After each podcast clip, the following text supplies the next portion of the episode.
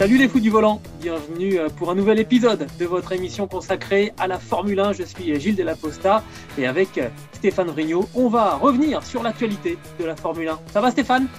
Ça va Gilles et toi ? Impeccable. Ce podcast est à retrouver sur toutes les bonnes plateformes d'écoute, de Deezer à Spotify, en passant par Acast et par Apple Podcast. N'hésitez pas à nous donner 5 étoiles et puis aussi à vous abonner. Et de cette manière, dès qu'on produira un nouvel épisode, il arrivera directement sur votre application. L'actualité de la Formule 1, alors qu'on approche de la 3e épreuve de la saison, le Grand Prix du Portugal, c'est l'officialisation de l'arrivée des courses sprint le samedi. Alors, comment ça marche ? Est-ce que c'est bien pour la F1 ? On va vous dire tout ce qu'il faut savoir sur le sujet. Lewis Hamilton et Max Verstappen se sont partagés les 2 premières victoires de la saison. Qui peut venir se mêler à la lutte ? Y a-t-il un 3e homme cette saison ? On se posera la question avec Stéphane. Et puis enfin, Mick Schumacher et Yuki Tsunoda, qui ont donc débuté cette année leur carrière en Formule 1. 2 grands prix négociés, on en avait beaucoup parlé, on nous les avait bien vendus. Alors, ça donne quoi pour ces pilotes ? On fera un premier bilan. Stéphane, on débute les fous du volant aujourd'hui avec donc cette annonce de la FIA et l'introduction des courses sprint de qualification. C'est l'appellation officielle en français de ces nouvelles dispositions qui seront mises en place sur 3 week-ends de courses cette saison en 2021. On parle de Silverstone, on parle de Monza et d'une épreuve qui aura lieu hors Europe. Pour l'instant, ce n'est pas encore totalement déterminé, mais même si on a une petite idée. D'abord, Stéphane, est-ce que tu peux nous expliquer comment va se passer un de ces 3 week-ends avec donc l'introduction des courses sprint de qualification ? Oui, on reste sur la base d'une séance d'essai libre d'une heure le vendredi matin avant d'attaquer la qualification telle qu'on la connaît aujourd'hui. Le vendredi après-midi, une heure, Q1, Q2, Q3. La particularité, c'est que l'auteur du meilleur temps n'aura pas officiellement la pole position. Il devra attendre le samedi et cette fameuse course sprint de qualification, telle qu'elle est nommée, qui aura lieu après une dernière séance d'essai libre le samedi matin. Et cette course du samedi après-midi se déroulera sur 100 km, donc ça fera à peu près 20 tours. Ça fera une demi-heure, ça sera un tiers de Grand Prix. Ce qui est un petit peu difficile à mettre en place, alors les équipes étaient d'accord, mais elles voulaient un petit peu une compensation financière parce qu'une course, ça risque de faire toujours un petit peu plus de casse que des essais. Donc, chacune a obtenu 250 000 euros de compensation au plafond budgétaire. C'est une paille, on est d'accord ? Oui, complètement, c'est ça. C'est, chaque équipe, les équipes ont bien négocié, c'est toujours l'occasion, surtout pour les petites écuries, d'avoir un gain supplémentaire. Ça se fera comme ça. Et puis, le vainqueur de cette course, donc cette course sprint de qualification, en fait, aura pour grille de départ le résultat de la qualification de la veille. Et à l'arrivée, on prendra le résultat. Et ça, c'est ce résultat qui servira de grille de départ pour le Grand Prix. Et le vainqueur de cette course sprint du samedi sera officiellement le poleman. Voilà, donc c'est un petit peu bizarre, mais c'est ainsi. C'est une façon d'avoir 3 temps forts finalement dans le week-end. Une qualif le vendredi qui était une journée un petit peu bizarre jusqu'à présent, donc ça va la dynamiser forcément cette journée du vendredi. Le samedi, la course de qualif, et puis le dimanche, le Grand Prix tel qu'on le connaît. Voilà, l'idée, on l'aura compris, c'est de donner plus, comme tu l'as dit, plus de temps fort à un week-end de Formule 1, en fait, de ponctuer chaque journée, parce que pour avoir un petit peu commenté des Grands Prix, alors moi c'était en moto et pas en Formule 1, mais c'est sûr que le vendredi c'est un peu monotone, une séance d'essai libre le matin, une autre l'après-midi, finalement, il manque quelque chose d'attractif et on sait que les jeunes générations, elles ont besoin d'une sanction, elles ont besoin de quelque chose, d'un moment M.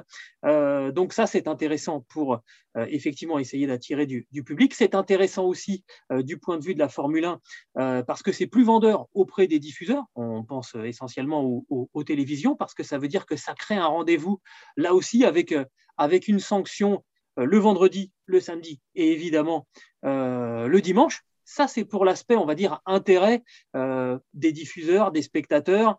Donc, on va dire un peu le business autour. Maintenant, sur le point de vue sportif, ça a aussi des implications parce que Stéphane, on va s'intéresser à une règle qui va être instituée sur ces trois grands prix qui seront des tests en fait cette saison. C'est que à la fin de la qualification le vendredi soir, il y a déjà quelque chose de très très important qui va intervenir. C'est la mise en parc fermé. Apparemment, alors c'est pas encore totalement décidé, mais là encore c'est dans un but de réduction des coûts, et éviter des parties de mécanique avant cette journée du samedi. Jusqu'à présent, le parc fermé, c'est quoi ? C'est mettre les voitures à l'abri, c'est ne pas pouvoir faire de la mécanique dessus. Et puis, quand on se rend sur la grille, quelques minutes avant le Grand Prix, on a droit de faire des changements vraiment à la marge. Des ajustements. Des ajustements vraiment qui sont minimes. Et là, la question, ce serait de mettre carrément la voiture en parc fermé le vendredi après-midi, ce qui interdirait en fait de toucher au setup quasiment. Les changements encore seraient minimes. Tout ce qui serait autorisé serait minime avant la qualif.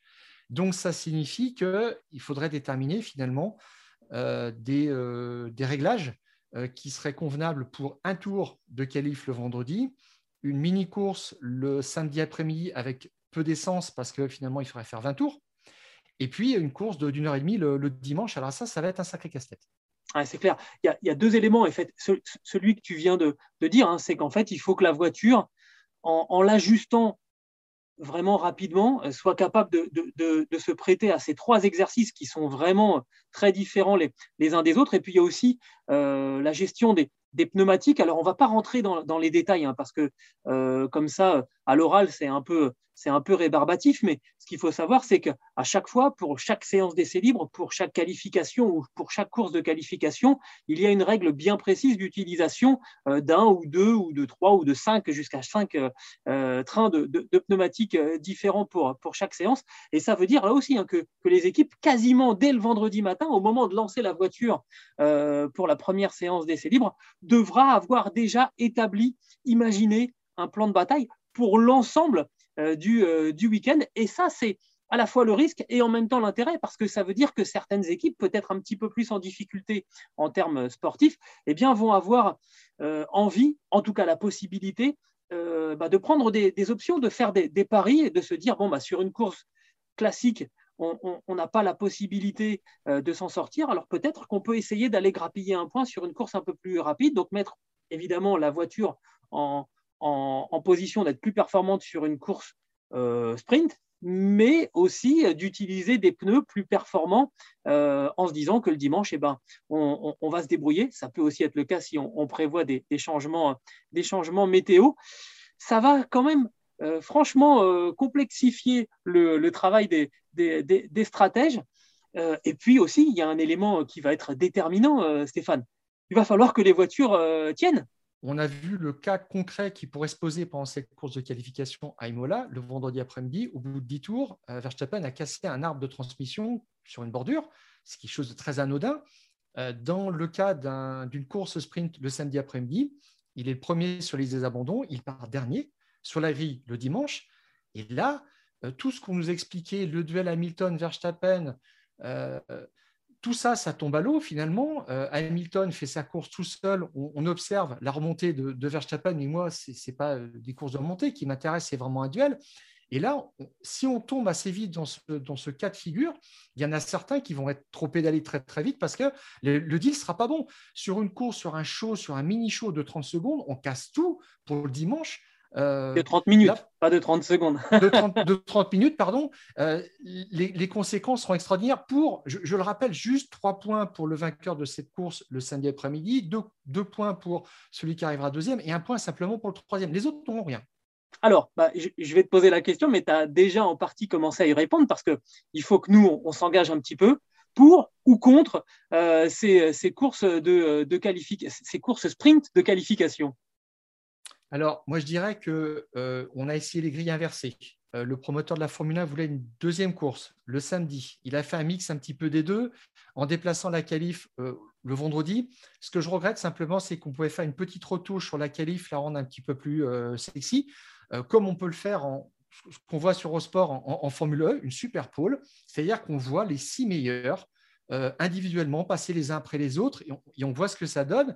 Il y a une forme de suspense, et c'est vraiment à la fin qu'on a l'auteur de la pole position. Et je te rappellerai, Gilles, que Verstappen devait être en pôle de toute évidence à Imola. Il a raté l'occasion de le faire parce qu'il a fait un écart qu'on n'a pas vu en direct à la télévision. Ça n'a pas été filmé et on n'a pas compris ce qui se passait. D'où l'intérêt quand même de les voir les uns après les autres. Alors après, on fait ça comme ça. On va dynamiser le vendredi. C'est quand même plutôt intéressant. Donc là, on met aussi de côté les week-ends de Grand Prix sur 2 jours. Et puis, on a cette course le samedi qui, pour moi, risque de faire de la casse, qui, pour moi, risque de faire des mécontents. Et on va la tester à Silverstone et à Monza sur des circuits qui sont favorables au dépassement. Qu'en sera-t-il sur des circuits en ville où on ne dépasse pas ? Généralement, on se pose la question, on fait le bilan au bout d'une demi-heure sur la plupart des Grands Prix, on voit qu'il ne se passe pas grand-chose et on attend la première vague de ravitaillement et on voit qu'on attend que les stratégies se décantent pour avoir de l'action dans les 30 dernières minutes, on va dire. Donc, je doute que cette course de 30 minutes puisse produire vraiment du spectacle sur un format condensé. Eh ben moi, je vais te dire une chose. Sur le principe, je suis plutôt pour. Je pense qu'il faut laisser sa chance au produit parce que la Super Pole que tu prends en exemple, elle a aussi ses défauts. Et je trouve ça, moi, très malin de vraiment ponctuer chaque journée de compétition par un temps fort. Ça va créer un nouvel intérêt, éventuellement pour un nouveau public et donc aussi pour les diffuseurs. Peut-être qu'effectivement, il faudra essayer de voir si on le fait sur chaque Grand Prix, si ça devient vraiment la norme, ou bien si sur certains Grands Prix, eh bien, on garde la forme classique d'un week-end. Pourquoi pas aussi des week-ends sur 2 jours comme on a eu, faire varier un petit peu les formats de week-end, pourquoi pas, plutôt que d'avoir toujours exactement la même chose. Moi, je suis plutôt impatient de voir ce que ça va donner. Je suis plutôt curieux. De toute façon, on sait que quand les Américains sont arrivés et qu'ils ont racheté la Formule 1, ils avaient quelque chose dans la tête de ce côté-là. Il faut tester. Maintenant, on verra ce que ça va donner, mais je pense que ça peut quand même permettre des coups, des paris et en tout cas dynamiser un peu des week-ends qui parfois ronronnent un petit peu. Sachant quand même, Gilles, que le but ultime de tout ça, c'est de nous faire 2 courses d'1h30 le samedi et le dimanche. Quand on va voir que ces courses du samedi ne sont pas très animées, où on n'a pas le temps de voir beaucoup de choses, on en viendra rapidement à la conclusion, soit on supprime, soit on rallonge. Donc, tu verras que le barème de points aussi évoluera, etc. Et que le but, c'est d'avoir 2 courses. mais pour moi, 2 courses par week-end, c'est plus exactement la Formule 1. Autant on peut le faire dans des catégories de promotion parce que les jeunes ont besoin de rouler. Et puis, c'est une façon d'économiser aussi de l'argent à des petits teams qui font des déplacements. Donc, c'est une façon d'amortir. On est même passé à 3 courses maintenant en Formule 2. Donc, ça, c'est plutôt intéressant. Mais en Formule 1, je pense qu'on s'éloigne un petit peu de l'ADN. On verra ce que ça donne. Exactement, on verra à l'usage. Et donc le premier rendez-vous de ces week-ends un petit peu particuliers avec ces courses sprint de qualification, ce sera à Silverstone. Le deuxième axe qu'on voulait développer dans les fous du volant aujourd'hui, alors qu'on approche tout doucement de ce Grand Prix du Portugal, c'est essayer de trouver un troisième homme pour arbitrer, pour venir troubler un petit peu ce duel entre Lewis Hamilton et Max Verstappen qui a débuté depuis le début de la saison. Il n'a échappé à personne que les deux hommes se sont partagés les 2 victoires à Bahreïn, puis sur le circuit d'Imola. Ils se sont partagés aussi les 2 pôles positions et qu'ils dominent assez largement le classement des pilotes. Alors, pour toi, Stéphane, est-ce qu'il y a un homme qui peut venir se mêler à ce duel ? Je te propose on débute par celui qui vient le premier à l'esprit finalement, le coéquipier de Lewis Hamilton qui est vice-champion du monde en titre. Valtteri Bottas, est-il capable d'être le 3e homme ? Alors pour moi, non. Je crois que c'est une évidence pour tout le monde. De toute façon, il a épuisé son crédit.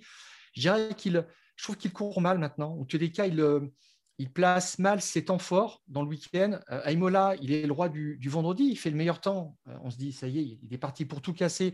Essai libre 1, essai libre 2. Pas en essai libre 3, mais il était quand même bien placé. Il fait le meilleur temps en Q1, Q2.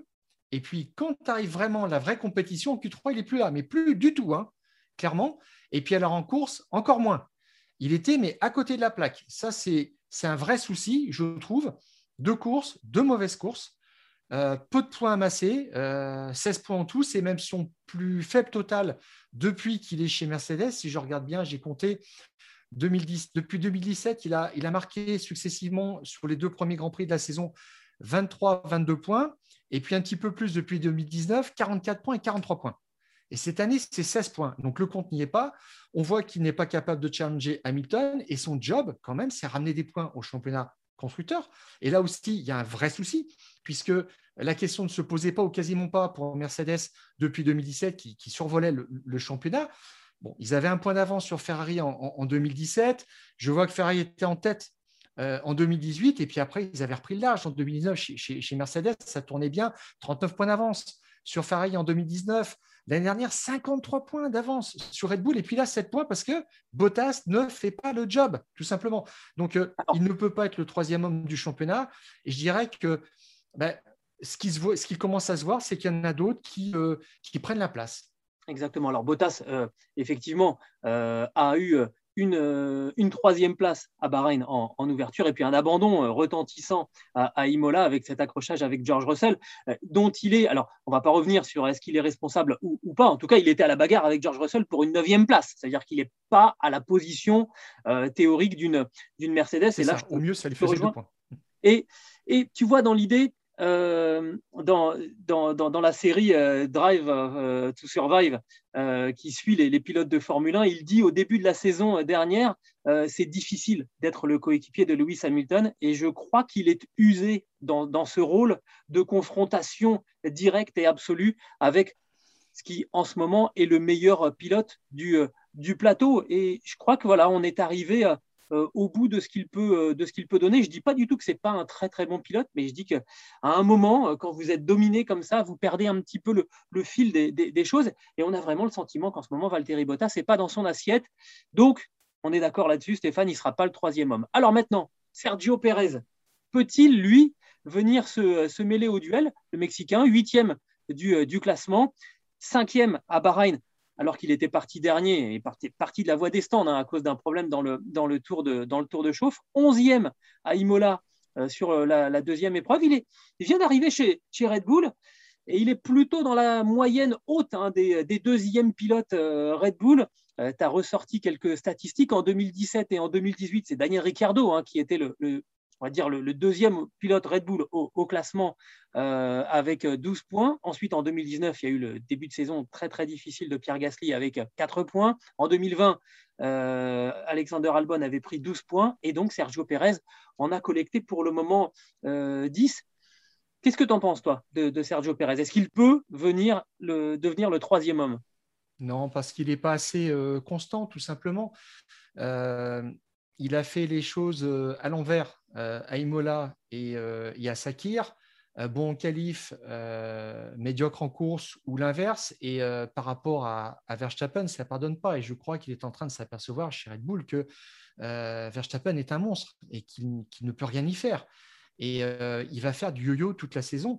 Je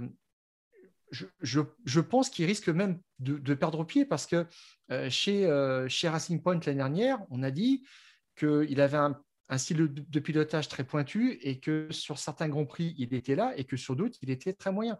Et que là, on risque de passer du moyen au médiocre. Alors, il a battu Verstappen en qualif à Imola, c'était presque un accident.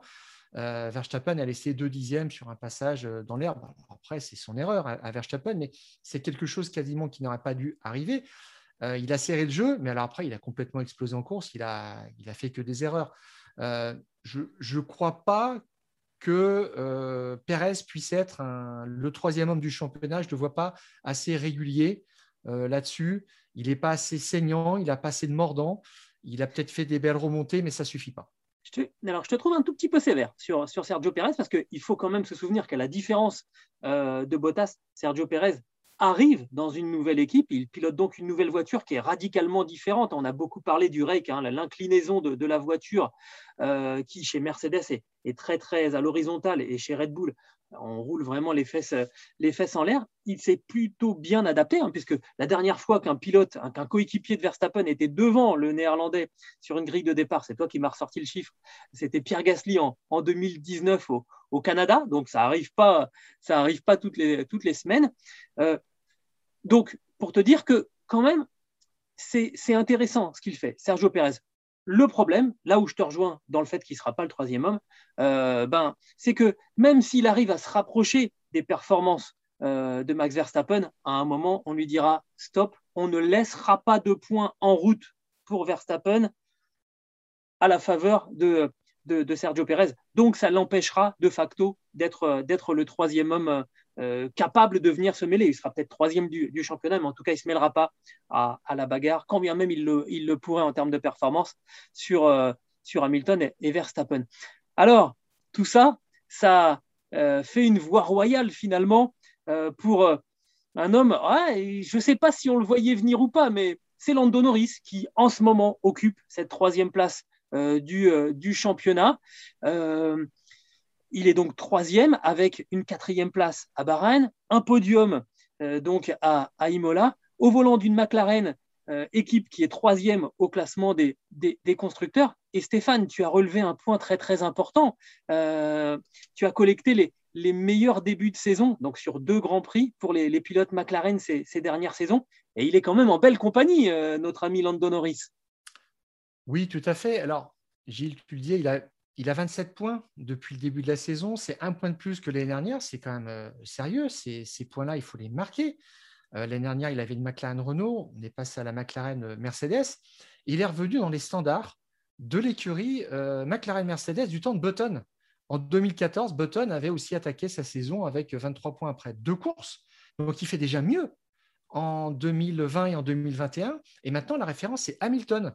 En 2012, qui avait marqué 30 points. Après 2 courses, c'est quand même pas rien. Ça le situe bien quand même. Bah, c'est pas mal. D'être comparé à Hamilton et à Button, c'est plutôt un bon signe. Oui, tout à fait. Alors, je te rappelle, Gilles, que dans nos paris audacieux de début de saison, je t'avais dit, moi, je pense que le troisième homme du championnat, ça sera Daniel Ricciardo. En tous les cas, le pilote McLaren, parce que à force de régularité, il sera devant Bottas, qui a une voiture un petit peu difficile, tout comme Pérez. Et c'est là-dessus que ça se jouera. Ce n'était pas le pilote McLaren que j'attendais. Ouais. Alors, tant mieux pour Lando Norris, qui pour l'instant est en train de taxer Ricciardo. C'est mérité. Il a fait des très belles courses. Pour l'instant, il est troisième. La question, c'est peut-il tenir ? Exactement. En fait, moi, il y a deux questions. Parce qu'on l'a vu, Lando Norris est devenu le boss chez McLaren. On l'a vu pendant ce Grand Prix où on a gentiment, très poliment d'ailleurs, dit à Daniel Ricciardo, écoute, on fait une expérience, laisse passer Lando, voir s'il est plus rapide, sous-entendu, sinon il te rendra la place. Et puis Norris s'est envolé et Ricciardo a dû reconnaître que ça avait été dur à avaler, mais que ça c'était justifié. Et maintenant, en fait, pour moi, Lando Norris, il arrive au moment crucial où le statut d'espoir, il a été acquis, vécu, et où il doit désormais être le fer de lance de son équipe. Ça implique donc une maturité supplémentaire, une force supplémentaire qui font la différence entre les bons pilotes et les top guns. Et il doit franchir ce pas. C'est un petit peu ce que disait Andreas Seidel il y a quelques jours, où voilà, on sent qu'il a passé un step. Est-ce qu'il est capable de porter maintenant cette équipe ? Et l'équipe est-elle capable de suivre le rythme aussi de Red Bull et de Mercedes ? En fait, c'est de cela dont dépend maintenant Lando Norris pour devenir le troisième homme.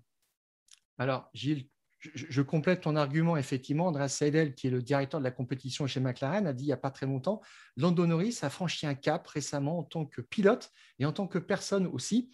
Et il a travaillé avec ses ingénieurs sur l'année dernière, où il avait été un petit peu décevant en qualification. Et il a tiré des bonnes conclusions de tout ça, et c'est pour ça qu'il est revenu plus fort. J'ajouterais qu'il y a un élément aussi de maturité chez Norris qu'on a vu tout de suite dans ses premiers Grands Prix avec McLaren, dès ses débuts, et qu'on a revu là à Imola. Il a dit qu'au restart, il avait eu une possibilité, infime peut-être, de tenter un dépassement sur Verstappen. Il aurait peut-être pu y aller pour voir ce que ça donnait. Il ne l'a pas fait. Il a dit autrement, j'aurais flingué mes pneus et en fin de course, je l'aurais payé. Et je n'aurais jamais terminé troisième. Et Norris, c'est quelqu'un qui, dans son pilotage, dans son premier relais, dans son deuxième relais, pense ce qu'il va faire dans les 5-10 derniers tours, quelle voiture il a, quel potentiel il a pour ensuite dépasser. Et je dirais, entre guillemets, qu'il ramasse les morts à la fin. Et c'est tout à fait dans son optique de pilotes. Et je trouve ça vraiment très intéressant. Puis, à l'inverse, tu as quand même Ricciardo qui s'est fait un petit peu tacler gentiment par Alan Jones, son compatriote, champion du monde en 80. Donc, c'est quand même quelqu'un qui a le droit de porter un jugement et qui a dit « Écoute, Ricciardo, tu devrais t'intéresser un petit peu plus à ce qui se passe à l'intérieur de la voiture plutôt qu'à l'extérieur. » En gros, Ricciardo, c'est pas qu'il fait pas le job, mais il n'y est pas complètement là. Et là, il y a le vent du boulet qui commence à passer. Je pense qu'il va falloir qu'il resserre un petit peu les boulons. Mais pour l'instant, le boss, comme tu l'as dit, Gilles, c'est Lando Norris chez McLaren. Exactement. Alors, on va terminer cette question de savoir qui peut être le troisième homme avec Charles Leclerc, quatrième en ce moment du championnat, avec une sixième place à Bahreïn et une quatrième position à Imola. Il a encore montré, Charles, depuis le début de la saison, ça reste, tu sais, au football, on parle de renard des surfaces, quelqu'un qui est capable de bonifier la moindre opportunité. Et lui, il reste positif, tout en restant très lucide. Et je trouve que ce compromis qu'il arrive à faire à 23 ans seulement, c'est vraiment bluffant d'être aussi solide, aussi longtemps dans l'épreuve, parce que c'est depuis l'année dernière maintenant que cette Ferrari est en difficulté. Ça va mieux cette année et il est là, toujours très, très solide. Est-ce que pour toi, Leclerc peut être le troisième homme ? Alors, pourquoi pas ? Là, en réfléchissant, en t'écoutant, Gilles, je me dis que Leclerc, c'est un peu le métronome. Il est quatrième sur la grille à Sakhir. On dit « Ah, attention, là, c'est vraiment un exploit. » Quatrième encore à Imola. Donc, en fait, il surperforme deux fois. Et surperformer, c'est son standard. Ouais, c'est ça. Et on sait qu'il place la Ferrari au-dessus de ce qu'elle devrait être. Il n'y a qu'à voir ce que fait Sainz. Donc, ça, c'est vraiment assez fabuleux. Il a roulé longtemps en troisième position à Imola. Il était mal payé. Il est descendu du podium au dernier moment. Mais… ce qui en sort de tout ça, effectivement, c'est qu'il est là et c'est une grosse preuve de maturité. Il fait le dos rond. Alors, on l'a dit, pour rappeler, globalement, ils ont gagné 27 chevaux cet hiver sur un moteur qui a été refait complètement. Il faudrait qu'ils refassent un nouveau moteur pour regagner 27 chevaux, pour regagner quelques dixièmes et se rapprocher de la tête. Et ça n'arrivera pas. Maintenant, ça va être des petits ajustements, des petites évolutions. Donc, il n'y a pas beaucoup plus à attendre que ça. Donc, je pense que la Ferrari sous de la McLaren, c'est pour ça qu'il peut… sur sa personne, arracher cette troisième place au championnat, mais pas exactement sur le matériel, je pense. On est d'accord, je pense que le potentiel de la Ferrari est un petit peu moindre que celui de la McLaren et que pour jouer le troisième rôle, la McLaren, c'est vraiment le minimum syndical. On adorerait que Charles Leclerc soit le troisième homme, peut-être pas encore cette année, mais sans doute la saison prochaine. Tiens, justement, puisqu'on parle d'avenir, on va évoquer maintenant Mick Schumacher et Yuki Tsunoda, alors le champion de la Formule 2 et le japonais qu'on nous annonçait comme une pépite. Alors, il n'y a que deux grands prix qui ont été disputés, mais avant le Grand Prix du Portugal, on avait envie de tirer un premier bilan de leurs apparitions. Il y a eu les essais de pré-saison, où notamment Yuki Tsunoda, on va commencer par le japonais par exemple, il a été impressionnant, un deuxième temps juste derrière Max Verstappen, il a pris la 9e place à Bahreïn, premier point pour sa première course, et puis un japonais qui détonne un petit peu, qui parle, qui dit des choses, qui revendique, qui se montre finalement très ambitieux, et ça on sait que c'est pas le premier critère dans la culture japonaise, qui disait clairement moi je veux battre Gasly. Et puis après ça s'est un petit peu compliqué à Imola, ça a été plus difficile, alors que Pierre Gasly, il y a eu cette boulette à Bahreïn, mais sur la deuxième moitié de course à Imola, il a vraiment montré le potentiel de l'AlphaTauri. On veut en voir plus pour Yuki Tsunoda, on est d'accord ? Oui, Gilles. Alors, on en discutait en préparant ce podcast. On ne va pas trop parler de bilan forcément après deux Grands Prix, mais l'impression que ça ressort, qu'il en ressort un petit peu de tout ça, parce que je dirais qu'au bout de deux Grands Prix, on avait compris déjà qui était Alain Prost, Ayrton Senna, Michael Schumacher, Lewis Hamilton, Sébastien Vettel, et le dernier en date, c'est Charles Leclerc. Et on savait qu'il leur fallait une grosse voiture parce qu'ils n'étaient pas à leur place. Voilà. Et au bout de deux Grands Prix, moi, je n'ai pas vu grand-chose, sinon rien, de la part de Tsunoda. Je sais qu'il est suivi, qu'on fait un gros battage autour de lui, qu'ils lui ont mis des pneus Lors des tests de Sakir, qui étaient plus tendres encore que les gommes normales à Sakir pour qu'il fasse le deuxième temps, il y a tout un battage autour de lui qui fait que maintenant il est un pilote surcoté. C'est un peu surfait, il va falloir faire redescendre un petit peu la pression, lui remettre la tête dans le frigo et puis repartir un petit peu normalement sur les séances d'essai, refaire les choses dans l'ordre parce que il est 13e sur la grille à Sakir. Il se plante complètement, il fait une erreur très stupide qu'a dit Helmut Marko en tuant, en attaquant tout de suite, sans aucune raison. Hein. Et puis, le dimanche, il est l'un des seuls à être en pneu tendre au restart. Tu vois un petit peu la file indienne qu'il y a sur ce restart, il n'y a qu'une seule trajectoire, c'est un petit peu tendu, mais le concurrent devant et derrière ne font pas spécialement d'écart. Et puis lui, il a des gommes plus tendres que les pilotes qui sont autour de lui, qui sont en pneus médium, donc des gommes qui sont peut-être un petit peu plus dures à mettre en température. Et bien, sur un coup d'axel, il part en tête à queue, il fait gravier. Voilà. Donc, Tsunoda, depuis le début de la saison, c'est beaucoup de carbone, c'est beaucoup de gravier. Il faudrait un petit peu lisser ce pilotage qui est un petit peu brut de fonderie pour l'instant. Moi, il me rappelle franchement Takuma Sato, qui avait un talent pur, dont on disait que c'est Fred Vasseur qui disait que c'était l'un des plus grands pilotes qu'il ait vu en Formule 3, l'un des talents les plus authentiques, mais qui n'a pas su être régulier en Formule 1, qui a fait des belles choses, qui était attaquant aussi, qui freinait très tard. C'était spectaculaire, comme l'est Tsunoda. C'est un pilote japonais poussé par Honda, mais j'ai l'impression de revoir Takuma Sato et c'est ce qui me gêne un petit peu. Et là-dessus, il y a un petit peu de danger.